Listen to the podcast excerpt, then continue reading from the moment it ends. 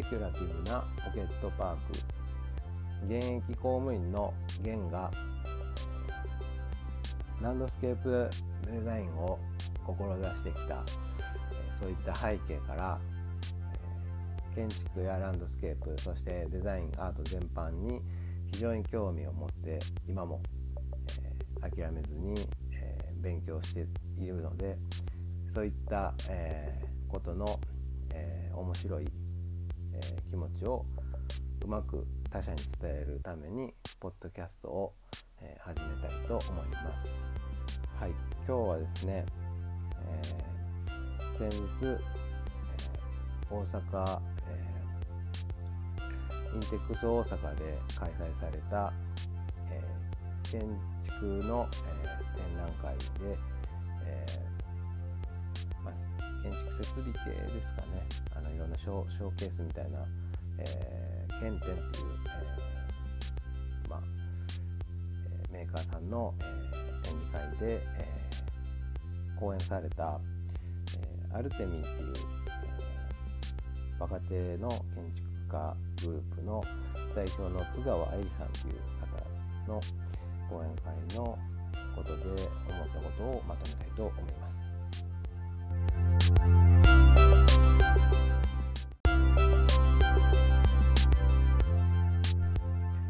僕自身ですね、あのサンキタモール広場の、えー、実施コンペに、えー自分が、えー、所属していた事務所でもあの少し、えー、初期段階携わっていたこともあり、非常に注目していました。で、実際にあのコンペ結果が発表された後の、えー、神戸のキートで行われた、えー、受賞お披露目会みたいなのプレゼンにあの参加したことで津川さんと出会ったのが初めて知った経緯ですね。で、そこで、あのー、初めてその、えー、作品に触れさせてもらったんですけれども、まあ、その時に抱いていた印象っていうのが、まあ、ディーエスアール っていうね、ニューヨークの事務所であの学ばれて、でそこから日本に帰ってくる直前にこのコンペを出されたっていう流れで、まあすごいですよね。いわゆる若手建築家って普通あの誰か親戚の家を作ったりとか、そういったあの身近なつてから仕事を始めていく人が多いかなと思うんですが、あのいきなりにスターアーキ、アーキテクトのような登場のされ方で、まあ、いわゆるもう巨匠のような形でですね、えー、生まれてきていて、まあ、すごいあの面白いと思って目指しまして、あのまだ建築物あの具体的に室内空間というものをね作っておられないということを言ってました。はい、で今後ね非常にあの人気になってですね、もっともうビッグアーキテクトにですね成長されていくとは思うんで、あのその、えー、今の時期をね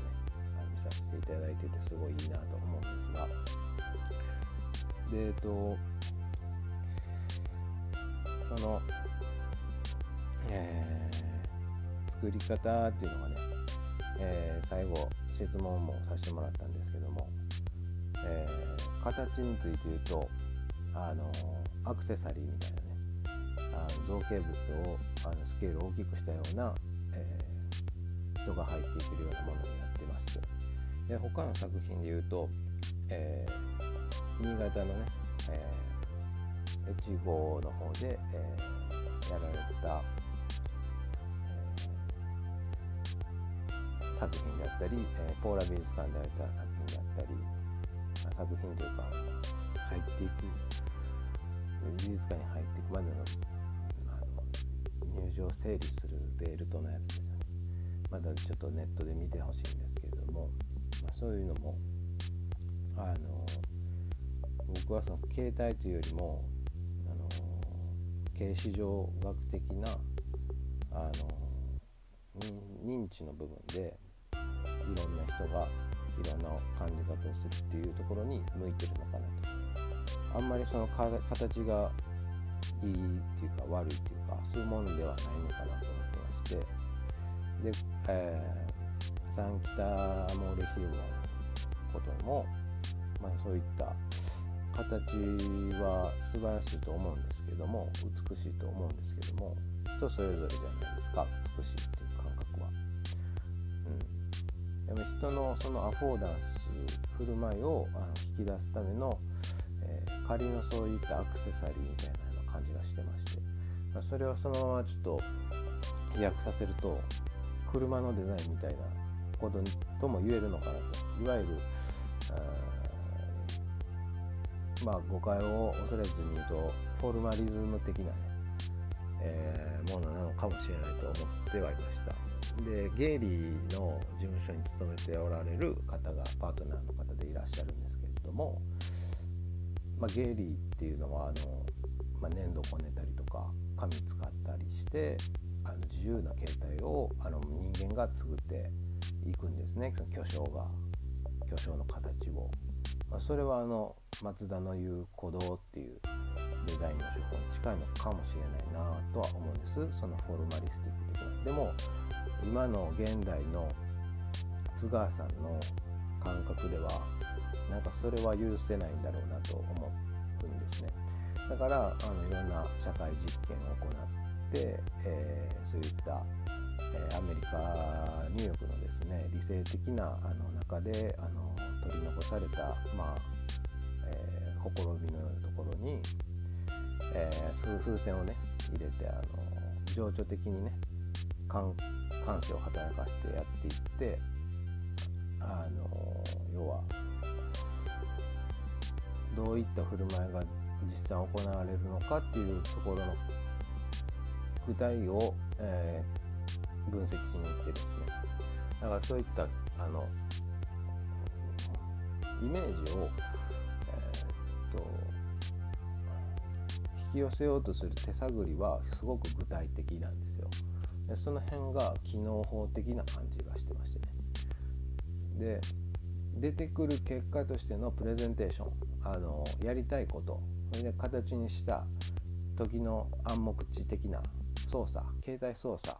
ですね、形の決め方とかそのあたりは、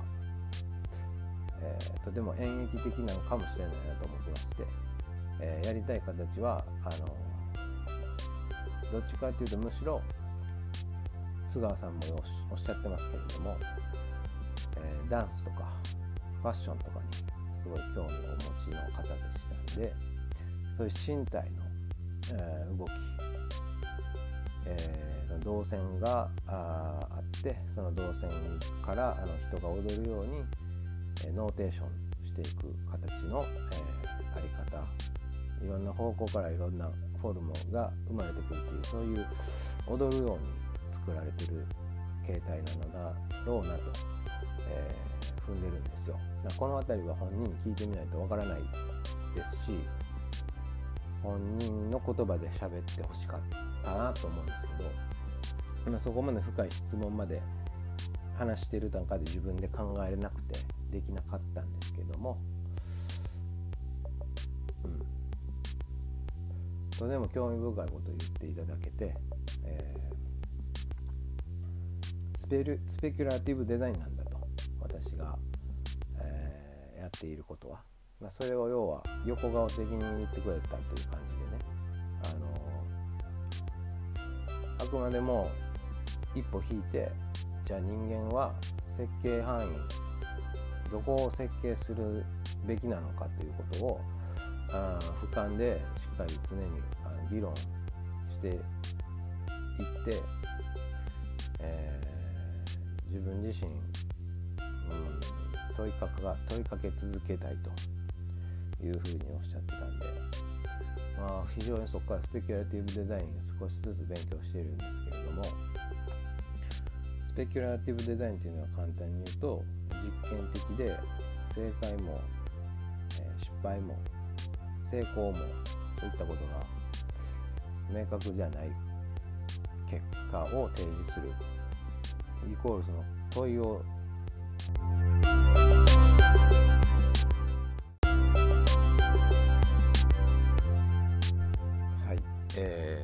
と突然消えてしまってすいません。で、えっと、えー、スケプ、スペキュラティブデザインとはっていうことなんですけれども、まあ、そういうね、あの実験的な話で、まあでも目的を持たない方がいいんじゃないかっておっしゃってたのが印象的で、要するにそのあのゴール設定を既存の価値観で行わない、えー、もっと理想を掲げて、えー、エスエフ をあの作るようにデザインすることだっていうのが、まあ、勉強を今少ししているところで分かってきているところなんですけれども、まあ、とてもうーんなんでしょうあのデザイン力っていうのを飛躍的にあの考えられるいい、いいあの考え方だなと思っております。えー、アールシーエー ロイヤルカレッジオブアート、えー、であの教えられてたことらしいですね。まあ、今はもう続いてるのかもちょっとわからないんですけども、はい、ちょっとあの今後勉強していきたいと思っております。で、ちょっとあのもう時間も差し迫ってるので、最後自分の問い、えー、自分自身のスペキュラティブデザインを、えー、どうあのこの津川さんの作品に、えー、言えるのかっていう部分で少し話しさせてもらいたいと思います。えー、最後にね、津川さんはそのもともとアーキテクト、この建設業っていうのはスクラップ&ビルドなんだとおっしゃってて、でスクラップ&ビルドを加速させる、循環させるっていうことにかなって彼女の中ではつながっていると思うんですけど、循環させるような風景を作っていきたいっていうふうにおっしゃってて、それは記憶をあの積み重ねるっていうことに、えー、の後に説明があったので、まあ、そういったあのコミットしていく、環境にコミットしていくであったり、まあ、僕の言葉で言うと恐縮ですけど、あの情景としてね、各個人に刻まれるその風景、また対話で、えー、出来事が起こっていく、あのー、風景、まあ、カルロ・ロベッティがね、時間存在せず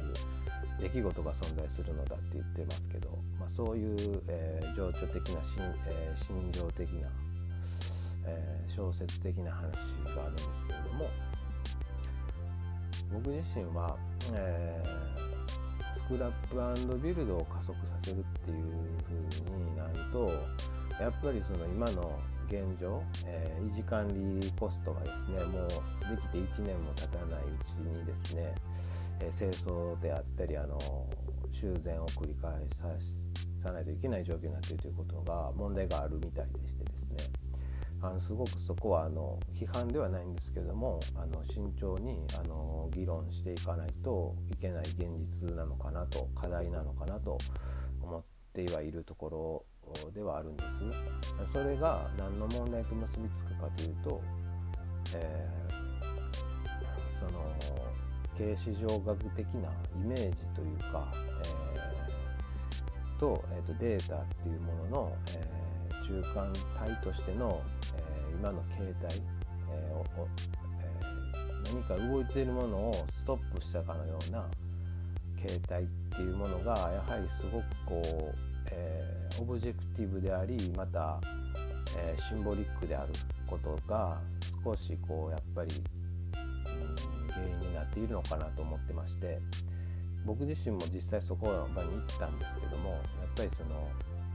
えーたくさんの人は使ってはいるんですけども、その人たち以外を寄せ付けないようなこう感覚も覚えたんですね、正直。